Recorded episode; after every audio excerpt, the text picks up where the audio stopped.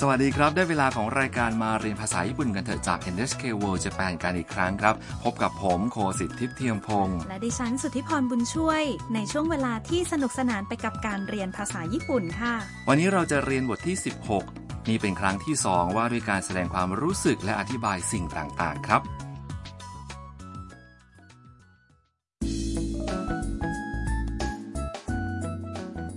มีย่าช่างภาพจากจีนกำลังไปถ่ายรูปที่จังหวัดนางาโนะค่ะ ตอนนี้อยู่ที่แหล่งน้ำแร่ร้อนที่ขึ้นชื่อด้วยลิงป่าที่มาแช่น้ำแร่ร้อนกันค่ะ สามีภรรยาคู่หนึ่งเห็นมีย่ากำลังถ่ายรูป จึงเข้าไปคุยด้วยค่ะ และนี่คือบทสนทนาประจำบทที่ 16 ครับ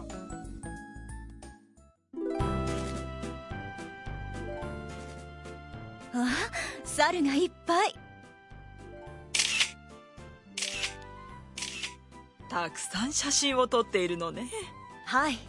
ここは海外でも有名な温泉ですへえそうなんだ猿が温泉に入るのは珍しいからね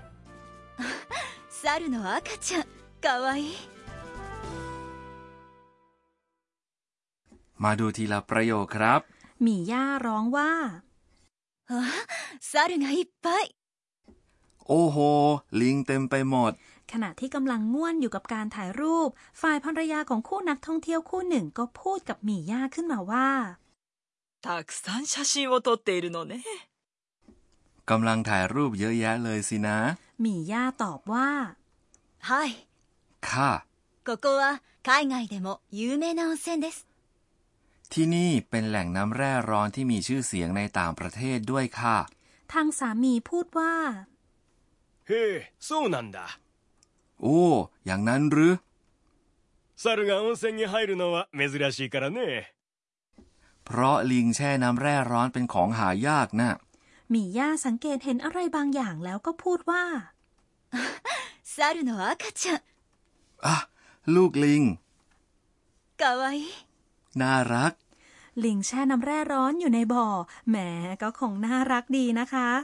จริงครับ จากสถานการณ์ในบทสนทนานี้นะครับ เมื่อมีคนญี่ปุ่นเข้ามาคุยด้วยระหว่างที่เรากำลังท่องเที่ยว เราอาจจะไม่เข้าใจทั้งหมด แต่ก็ไม่ต้องกังวลครับ ขอให้พยายามเพิ่มพูนคำศัพท์ที่จะนำไปใช้ได้ทันทีไว้นะครับ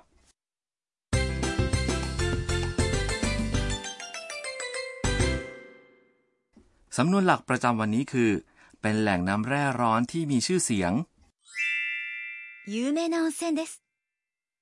ถ้าจำโครงสร้างนี้ไว้ก็จะอธิบายอะไรอะไรๆได้ และแสดงความรู้สึกได้ครับ มาฟังคำอธิบายกันครับคำว่า 有名な เป็นคำคุณศัพท์ แปลว่า มีชื่อเสียง โด่งดัง และดังที่เราทราบกันแล้ว 温泉 คือแหล่งน้ำแร่ร้อน และ です ที่ปิดท้ายทำให้ประโยคสุภาพขึ้นครับ มาต่อกันด้วยจุดสำคัญประจำวันนี้ครับ เราจะมาดูเรื่องคำคุณศัพท์กันครับ ในบทที่ 12 เราเรียนรู้กันไปแล้วว่าคำคุณศัพท์ น่ารัก かわいい ลงท้ายด้วยอิ เรียกคำคุณศัพท์ ประเภทนี้ว่าคุณศัพท์อิ แต่ก็มีคำคุณศัพท์อีกประเภทหนึ่ง ตามที่เราได้ยินอย่างคำว่า มีชื่อเสียง 有名な คำนี้ลงท้ายด้วย นะ เมื่อจะขยายคำนาม ประเภทนี้เรียกว่าคำคุณศัพท์ นะ ก็เหมือนคำคุณศัพท์อิใช่ไหมคะ คือสามารถวางคำคุณศัพท์ณไว้หน้าคำนามที่จะขยายได้ใช่ไหมคะ ใช่แล้วครับ ตัวอย่างหนึ่งก็คือ 有名な温泉 แหล่งน้ำแร่ร้อนที่มีชื่อเสียงคำคุณศัพท์ นะ จะมาอยู่ที่ท้ายประโยคก็ได้ครับ ในกรณีเช่นนั้นจะตัด นะ ออกไปแล้วก็เพิ่ม des เข้าไปแทน ดังนั้น 有名な ก็จะกลายเป็น 有名です แปลว่า มีชื่อเสียง คุณผู้ฟังลองพูดดูเลยค่ะ 温泉です有名な温泉です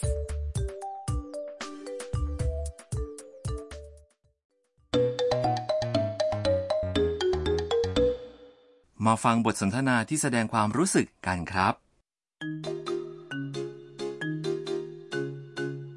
元気な猿ですね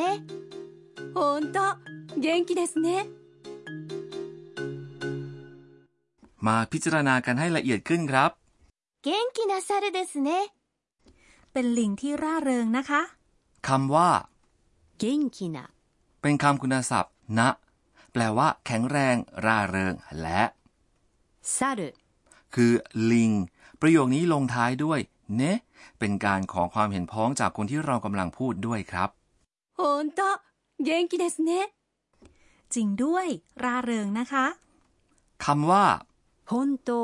แปลว่าจริง จริงด้วย เป็นการแสดงความรู้สึกแบบเดียวกันหรือเห็นพ้องต้องกัน เมื่อคำว่า 元気な มาอยู่ที่ท้ายประโยค ส่วนที่เป็น นะ ก็ถูกตัดออกไปและกลายเป็น 元気です ฟังแล้วพูดตามเสียงดัง ๆ เลยค่ะ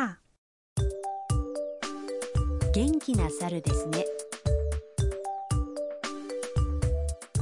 元気ですね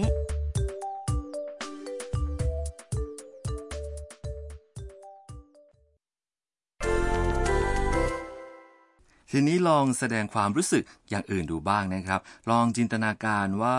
หิมะหยุดแล้ว และตอนนี้บริเวณแหล่งน้ำแร่ร้อนก็เงียบสงบ ลองพูดเป็นภาษาญี่ปุ่นว่า เป็นสถานที่ที่เงียบนะ ดูไหมครับ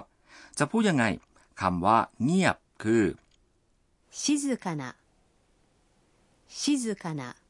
และสถานที่พูดว่า 場所場所 เริ่มได้เลยครับ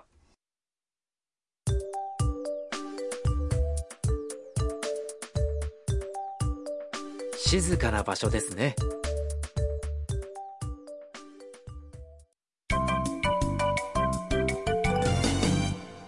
ได้เวลาของสำนวนเสริมประจำวันแล้วครับ ของครั้งนี้มาจากคำพูดของนักท่องเที่ยวชาวญี่ปุ่นในบทสนทนาจำไปใช้ได้เลยนะครับ へえ คำว่า へえ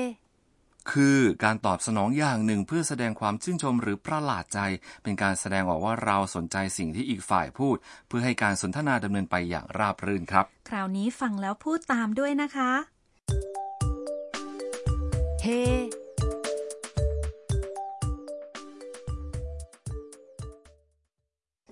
ลองใช้คำนี้เมื่อรู้สึกว่าสิ่งที่อีกฝ่ายพูดอยู่นั้นน่าสนใจนะคะ ครับ ฟังบทสนทนากันอีกครั้งครับ 猿がいっぱいたくさん写真を撮っているのねはいここは海外でも有名な温泉です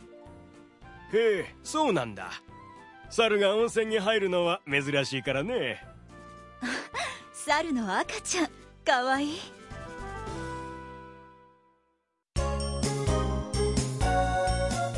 ミーヤーのトラベルガイド มาถึงช่วงคำแนะนำการท่องเที่ยวของหมี่ย่า วันนี้เกี่ยวกับองเซนหรือแหล่งน้ำแร่ร้อนในญี่ปุ่นค่ะ คุณสุทธิพรเคยไปแช่น้ำแร่ร้อนไหมครับ เคยค่ะ ไปที่แถวแถวๆใกล้ภูเขาฟูจิมาค่ะ ที่ญี่ปุ่นมีมากเลยนะคะ ใช่ครับก็เพราะว่าญี่ปุ่นมีภูเขาไฟเยอะ สีกลิ่นและผิวสัมผัสของน้ำในแหล่งนั้นๆ แตกต่างกันออกไปตามแต่ละที่ครับ น้ำแร่ร้อนส่วนใหญ่มีสรรพคุณด้านการบำบัดรักษา เช่น ช่วยคลายความเหนื่อยล้าครับ นั่นคือเหตุผลหลักที่ผู้คนพากันไปเหรอคะ ก็อาจจะอย่างนั้นสำหรับบางคนนะครับ แต่ผู้คนส่วนใหญ่ก็พากันไปค้างคืน ที่โรงแรมแหล่งน้ำแร่ร้อนกับครอบครัวบ้างกับเพื่อนๆบ้าง เพื่อพักผ่อนฟื้นฟูความสดชื่นด้วยการแช่น้ำแร่ร้อน ผ่อนคลายและรับประทานอาหารอร่อยๆครับ แหมดีจริง ๆ เลยนะคะ มีที่ไหนที่ดังมากๆบ้างไหมคะ ครับ ก็อย่างคูซาตสึออนเซ็นใกล้กรุงโตเกียว และเบปปุออนเซ็นในคิวชูไกลลงไปทางตะวันตกเฉียงใต้หน่อย มองกันว่าทั้งสองที่นี้โดดเด่นมาตั้งแต่สมัยโบราณแล้วครับ อีกที่ที่ดังคือนิวโตออนเซ็นอยู่ในโอบล้อมลึกเข้าไปในภูเขาในภูมิภาคโทโฮกุ บรรยากาศเยี่ยมมากครับ